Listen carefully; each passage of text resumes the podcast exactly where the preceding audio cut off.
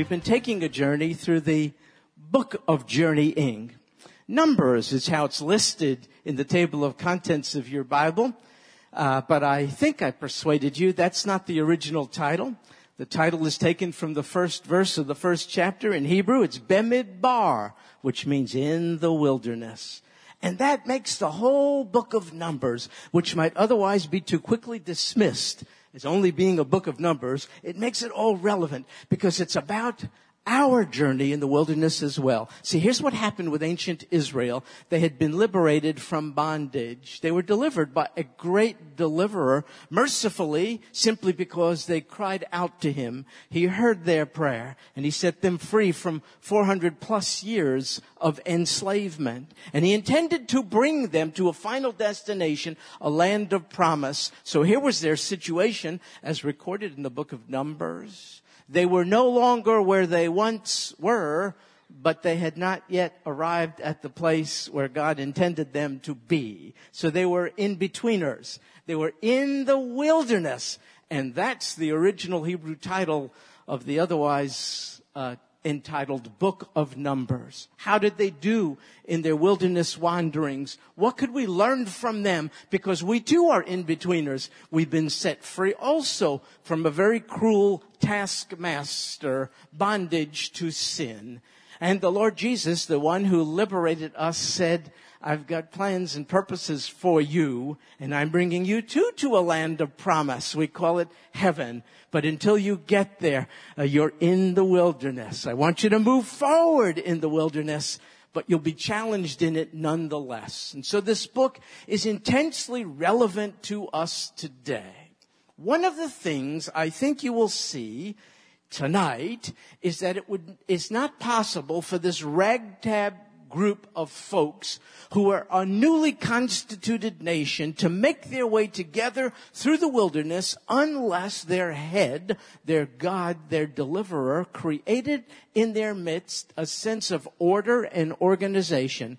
They could not traverse the challenges of the wilderness as a disorganized mob. They could not take possession of their land of promise if it was every man for himself. They had to be unified and harmonized and coordinated and ordered and organized. And that's what you'll see tonight. It's Numbers chapter 2. And I won't read every verse, uh, but we'll, we'll do a bit of a survey through it. Numbers chapter 2, look what it says, verse 1. The Lord spoke, thank Him that He does. If He didn't, you'd be guessing about God, as would I. This would be terrible, frustrating to say the least. To know there is deity, the guide through life, but He remains in the shadows, gives us the silent treatment. Oh no, he's the God of revelation. Look, look, look. Now the Lord spoke to Moses and to Aaron saying, the sons of Israel shall camp, each by his own standard, a flag, if you will, and banner of their father's households. They shall camp around the tent of meeting. What's another name for the tent of meeting? Yeah, the tabernacle, the tabernacle, but at a distance. Why? The tabernacle was the symbol of the presence, the holy presence of Almighty God. He was there, but be careful. Don't denigrate His holiness just because He's so close to you. Keep a healthy distance away from the tabernacle. Now those who camp on the east side, east side of the tabernacle, toward the sunrise, they'll be of the camp of Judah. But they'll do this by their armies. And they had a specific leader. His army numbered about 74,000. Those who camped next to him, a second tribe next to Judah, Issachar. They have a leader and their army numbers 54,000 plus. Then comes a third, Zebulun, they had a leader. His army numbered 57,000. So that the total of these three tribes under Judah's banner on the east side of the encampment was 186,400 by their armies. And they were told to set out first. They're encamped right now, but when they set out, there was a marching order. They go first. So God gave this nation a set procedure of encampment and forward movement. Both. When you're at rest, do it this way. When you move, do it this way. Not ragtag, not every man for himself, not helter skelter. You will do it this way. This was a divinely decreed order of encampment and march. You'll see for what reason in just a few moments. And so here was the arrangement. You have four sides in camp around the tabernacle. On each side, there were three tribes. Three times four, twelve tribes. And on each side, one of those tribes was the lead tribe. So on the east, Judah was the lead tribe, and the other two, Issachar and Zebulun, were aligned with Judah, but subordinate to the tribe of Judah. They were on the east, they will set out first. Now verse 10 speaks about those aligned on the south side. So first on the east, now on the south. It's the camp of Reuben. They have a designated leader and an army numbering 46,500. Next, Simeon. And then after Simeon, the tribe of Gad. So that the total number uh, of uh, military men in these three tribes on the south side numbered 151,450 and they shall set out second. So when they are encamped, Judah is going to be on the east side. These guys are going to be on the south. When they march, Judah and the other two tribes with them go first. These guys go second. Can you see it? There's an order and an organization in camp and on the march. Now you have the third set of three spoken of soon. But first you have verse 17. And here we see mention of the tent of meeting, which you rightly identified as the tabernacle. Portable, shrine, temporary dwelling place.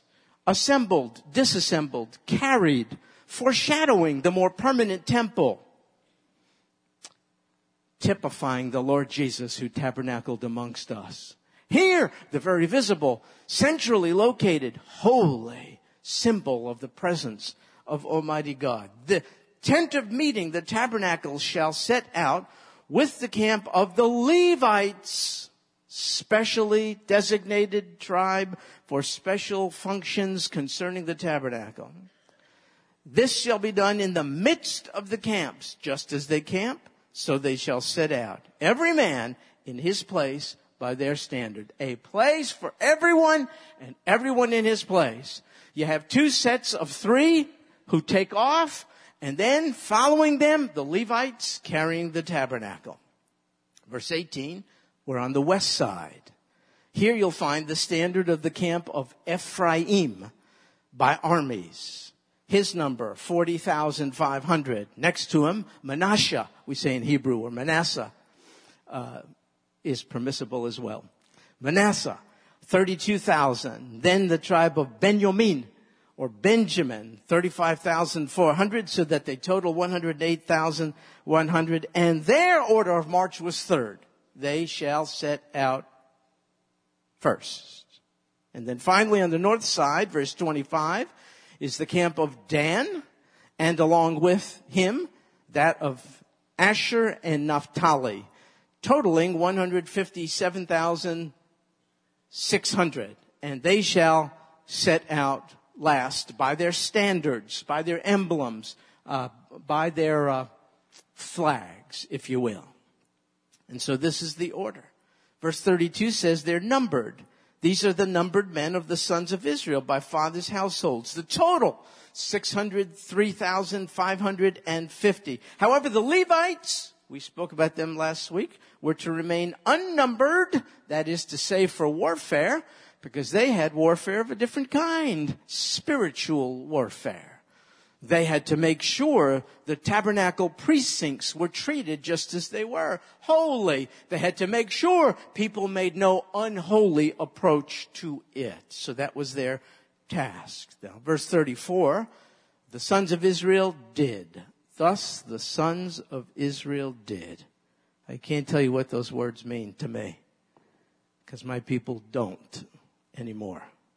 Thus the sons of Israel did according to all that the Lord commanded Moses.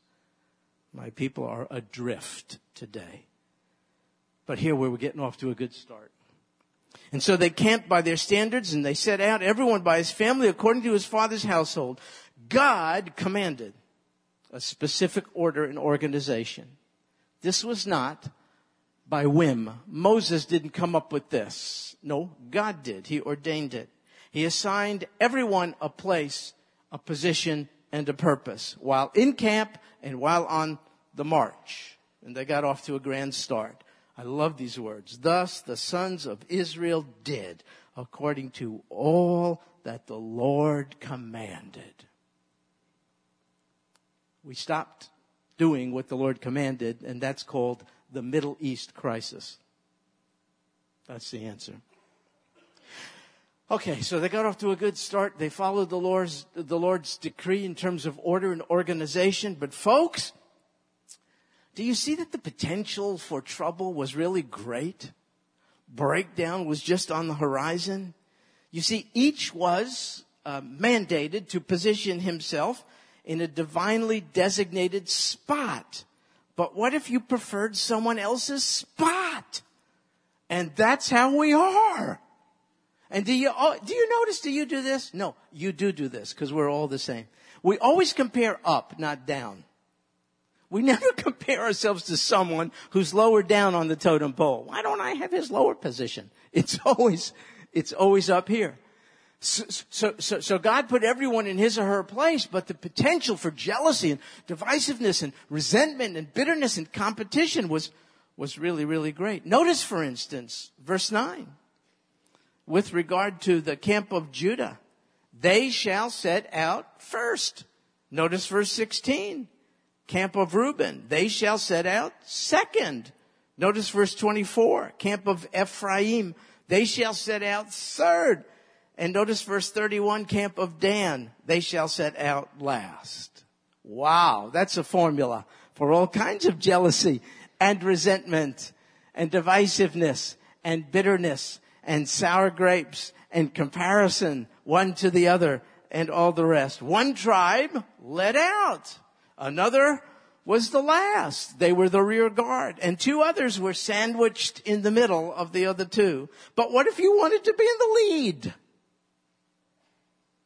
The lead group and the last group in this formula were the largest total. And the two smaller totals were in between the small guys, the big guys, the prominent people, the not so prominent people, the recognized ones, the not so recognized ones.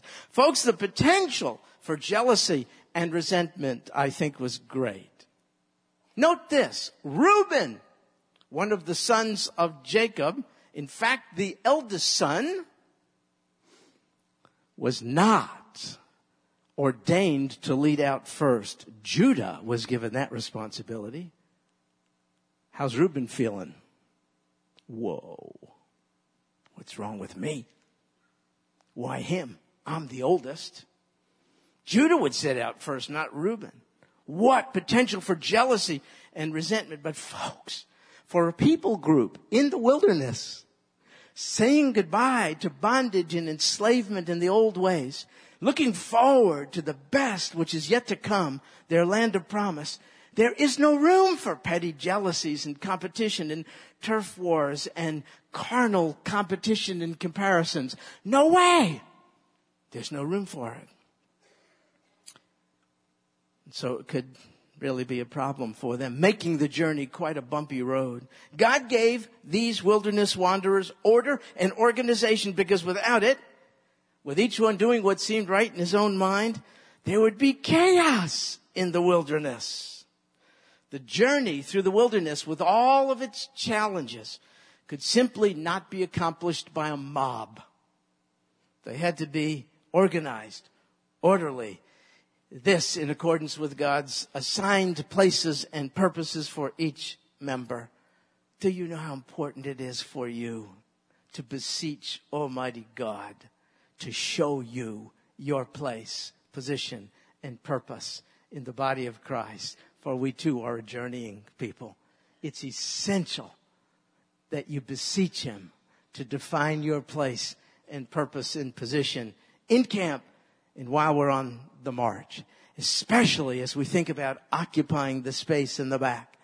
This glorious new building, which can only be completed by the grace of Almighty God through His people. It is essential that before we get there, you know your place in the body of Christ because you are necessary in order for us to be an orderly, organized, fully complementary, complete people group, meeting each other's needs and ministering effectively to those yet to come. Folks, there is a limit to what we can be and what we can do for the Lord without order and organization. And so everyone in Numbers had a God-given place and position and purpose and everyone was expected to find it, occupy it, value it, and stay in it. This order and organization would facilitate efficient forward movement. It would be good for the people, but it would also be good for those who were onlookers, not part of the nation of Israel at this point, but observing them. Think about this. Can you get this visual? You have about two to three million people. If you had 600 plus thousand fighting men, add in there women and children, and you got about two and a half million people. They are making their way through the wilderness. That's a lot of people. And others who are not part are watching to see how they do it. And when they see them do it with harmony, with unity, when they see them do it with organization and order, can you imagine what a testimony it would be for them? Who are they? What is the name of their God who was able to cause such unity in the midst of such diversity. How did they do this? Where did they get this plan? Who is their God? Who is their guide? Not only would they be attracted to it, they'd be intimidated by it. Good. They wouldn't mess with them. They would say, good night. We have never seen so many people act as one before. We cannot divide and conquer. We ought not even try. So order and organization is very, very, very important. Therefore, each member was called upon to find his particular banner, if you will, his particular station by application, his or her particular gift. What's your gift? What's your passion? What's your inclination? What turns you on? What can you not cease doing? What are you obligated to do? What gives you great satisfaction? What do people recognize you do well? What fruit is born? Get under your banner. Find your banner. What was their place? They had to figure it out. On two planes, they had to find their place with regard to God, and it was simple. He was in the center, hence the placement of the tabernacle.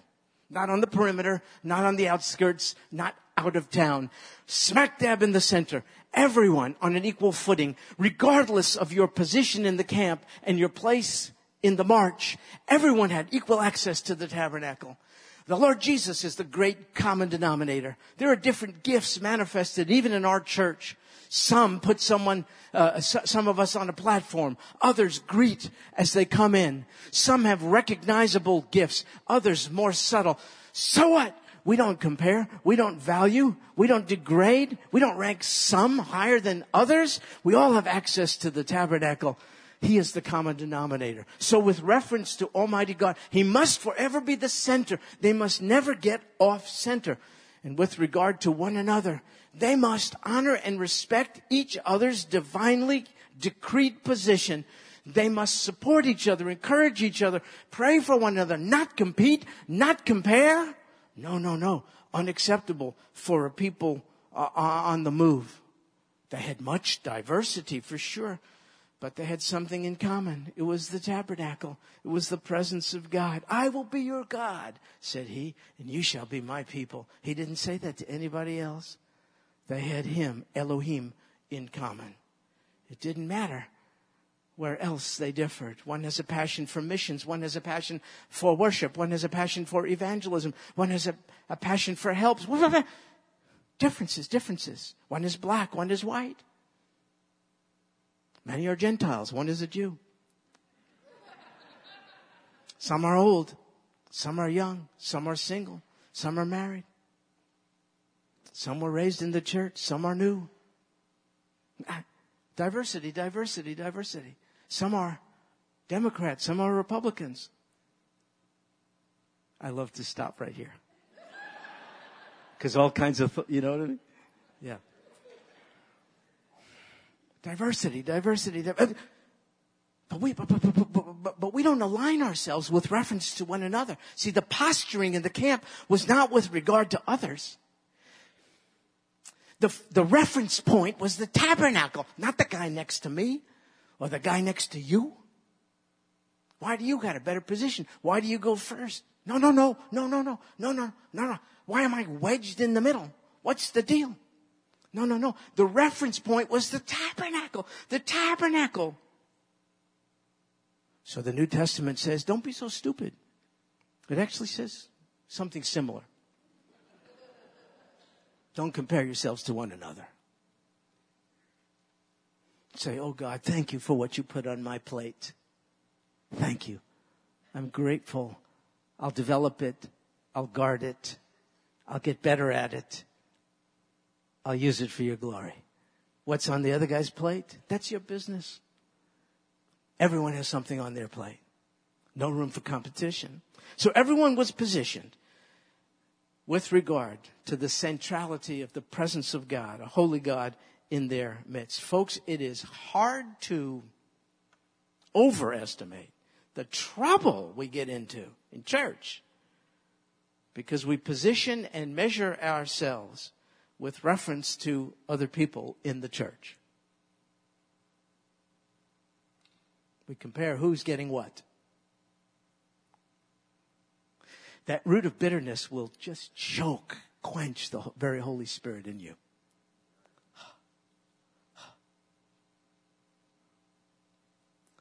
What's your banner? What's your flag? What's your place? What's your per, uh, position? Don't you have enough to guard it, protect it, stay in it, get better at it? Then worry about what other people are doing. The tabernacle was to be the focus, not others in the camp. He was their center. He was their head. They were each members, if you will, of his body. Ooh, I've heard of that before. Sounds like the church, members of the body.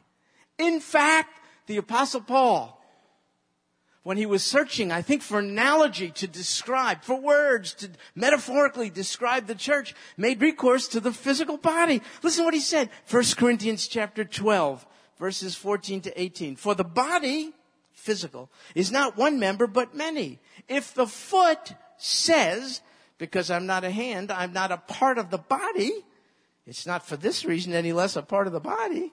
If the ear says, because I'm not an eye, I'm not a part of the body, it's not for this reason any less a part of the body. If the whole body were an eye, where would the hearing be?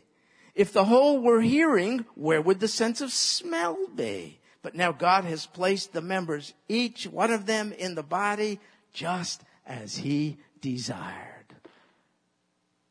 Just as He desired. And one of the members is a voice and praise with exuberance and expression of sincere emotion. Fantastic. And one is a little more uh, of an ear, a listener, an absorber of uh, communicated Bible truth. And one is a little more of the feet. Can't wait to be useful to God, to, to bring tidings of good joy, the gospel message. And one is a hand and can't wait to lend a, I see Dr. Hastings, I think that's, uh, can't wait to lend a helping hand to those experiencing material and physical needs. And we resent each other at times because we don't share passion for each other's passions. We're different. We're diverse. Thank God we're not all a hand, not all an ear. Do you know even your hands are different? Your right and left hand are, they, they don't even have much in common. But thank God for the diversity of it all, which makes the physical body function at a higher level. Do you know what every part of your physical body has in common? You. Every part of you, every member of your physical body has you in common. And do you know what every part of the body of Christ has in common? Christ. You see? He's our referent. He's our reference point. Everyone has a place. Nobody is without value. Everyone is necessary. Everyone has a contribution to make. We're different. There's diversity in the body of Christ, just there, as there is in the physical body. This has potential to cause great problems, and therefore it's essential that we don't lose sight of our center. Christ is our center. Christ is our center. We are members each of his body. God did not make us identical at our first birth, and he did not make us identical at our new birth. We remain quite different, quite diverse. That's good, yet united at the same time. Diversity of gifts, of talents, of passions, of personalities, of places, of purposes, all pose a great challenge. And I'll tell you how some churches deal with the challenge. They choose uniformity over diversity. And so they say everyone who comes here must dress as the rest of us do. Everyone who comes here must worship as the rest of us do. Everyone who comes here must act like the rest of us do, walk like the rest of us do, talk like the rest of us do, think like the rest of us do. Diversity will not be tolerated here. And that's how we keep our uniformity. You know what happens to organizations like that? They die. You know why they die? There's not enough complementarity to help each other out. They're all weak the same way, they're all strong the same way. They can't confront the world's new challenges because there's no one bringing anything new to the table. They don't know how to reach the people out there because they don't allow any of them in here to tell them how to reach the people out there. They just want to do it the way they used to do it. Uniformity will be the death of the body. If your body was made all of the same organs, you're dying here pretty soon. Please wait till we finish because it'd be such a mess. So to the church. They die, they die, because their solution to the challenge of diversity is to stamp it out, force it underground. They opt for uniformity instead of diversity. That's, that's not good. Paul cautions us against such errors by reminding us that the body is not made up of one part but of many each with a significant role to perform and play. So too in church. Now folks, you, uniquely you, are either necessary, really, really necessary to the growth of the body of Christ, or the Holy Spirit made a big mistake in making you the way He did. So the next time you start feeling I'm underappreciated, undervalued. I'm not a contributor. I'm excess personnel. I'm not necessary to the cause. The next time you think that, you should have a discussion with Almighty God. Because if all that is true, He made a big mistake in making you you. If you, uniquely you, do not see yourself with the potential to contribute to the betterment of the body, the whole, the organization called the church, then the Holy Spirit really made a big mistake in making you have the personality you have, the temperament you have, the gifts you have, the interests you have, the inclinations. You, I mean, if, if there's no place for you, then I suppose God made a big mistake in making you you. That can't be right, can it? That can't be right. So I beseech you, beseech God. Oh God, what is my place? Help me to identify it, recognize it, value it. Thank you for it. Occupy it. Stay in it. Yeah. It's not a matter of moving up. it's a matter of staying in the place God has given you. That's the place of satisfaction. That's the place of fruitfulness. Folks, the plan God gave ancient Israel is the plan for our church today. It's, uh, I think, summed up for us in verse 17 with which we close. Just as they camp, so they shall set out, every man in his place by his standards, by his flag. Just as they camp, so they shall set out, every person in his or her place, according to God's design. It must be very, very unsatisfying, and I could relate. There have been these seasons in my own life where you don't know where you fit, and you feel like you're just spinning your wheels. It's very unsatisfying, and you yearn to have the matter settled.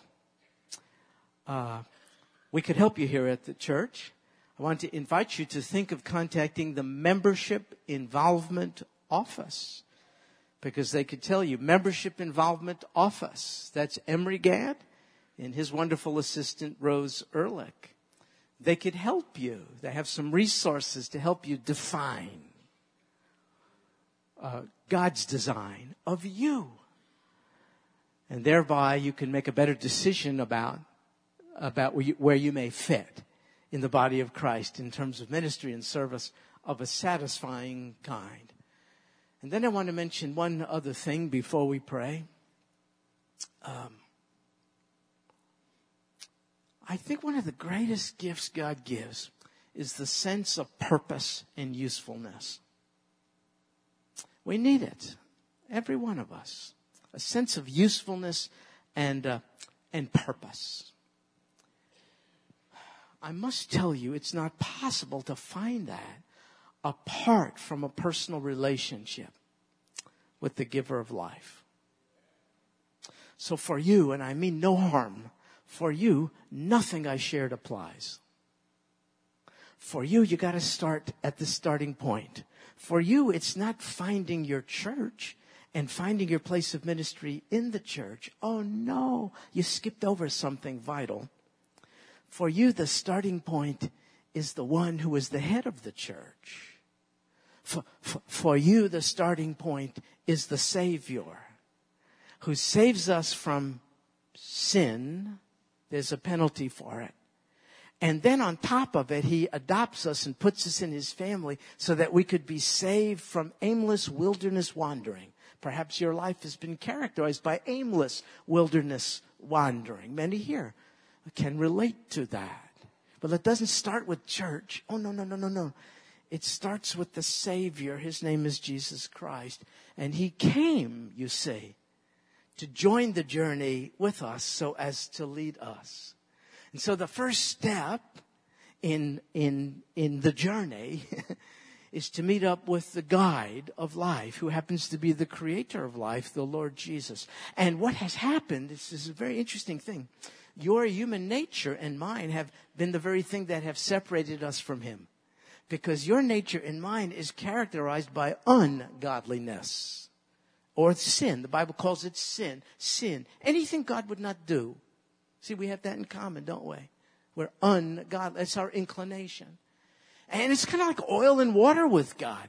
That kind of sin can't mix with God's kind of holiness. What are we going to do? There's nothing we can do. We're without hope. So he did something. He extended himself to us because we couldn't extend high enough up to him.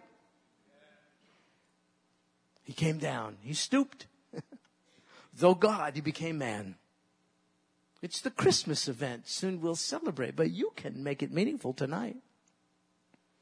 So this Jesus, who always was, came into being and fleshed. Flesh like yours, like mine, which means he experienced the throes of life, just like you and me. He experienced hunger and thirst and fatigue and rejection and all the rest. And yet he did it all without sin. Now that's what separates him from us. You do life with sin. Me too. He did it without sin. So he, the perfect one, became and fleshed to guide imperfect ones, you and I, through life on into our land of promise. It's called heaven. But here's the thing he does. With all of his forcefulness and power, and after all, he spoke the world into existence by saying, let there be, boom, just like he's powerful. Yet he's restrained in the application of it and therefore will not impose himself upon us. And so he says, I will if you will. I will be your savior if you will let me. Isn't that something? I will if you will. So that puts it on you now, huh? That puts it on you. So he did everything that had to be done in order for you to be saved. He said, I will save you if you will let me. So that's the starting point with you. If you've not ever made that decision, it's a decision to say, Lord Jesus, be my Savior. I will let you save me, and I need to be saved. I'm an ungodly one. I don't go in your direction. I go in a different direction. I'm not Godward. I'm sinful. I believe you suffered and died for me in my place for my sin. Come into my life. I want you to forgive me. And what's more, I want you to embrace me thereafter. Take me on this wonderful adventure. Take me through the wilderness until I get to my final destination, a land of promise called heaven. As powerful as he is, you can keep the door to your life shut tight so that he can't get in. Isn't that something? Zeke, what'd you tell me earlier? We have a, our heart is like a door with the, the knob on the inside. Is that how you put it, brother? That was so good. See, it has to be open, opened by the person. In the next few moments, uh, we're going to take leave of one another and invite you. In fact, let's stand together now uh, as we prepare to do this. Um, I'll pray for us in just a second, but I want to announce to you in advance uh, that we would love to be available to chat with you about how you could say, Yes, Lord Jesus, be my Savior. Or, Yes, Lord Jesus, you're my Savior.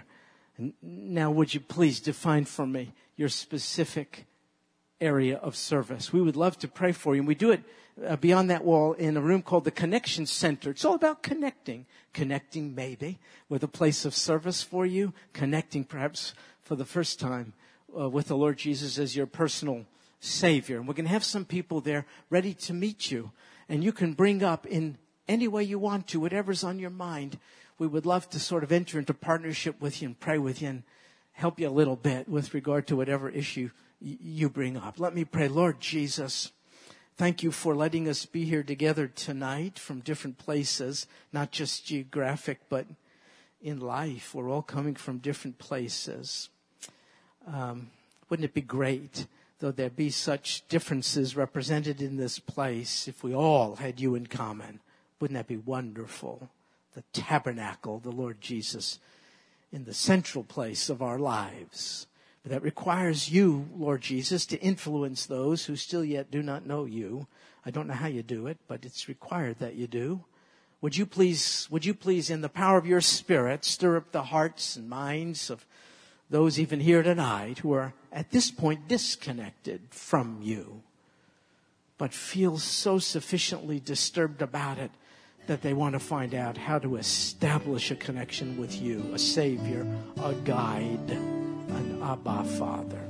Lord Jesus, in the power of your Holy Spirit, I pray you do it, moving these even into conversation with us with the end that they would be moved into forever fellowship with you. And this we pray. In Jesus' name, amen.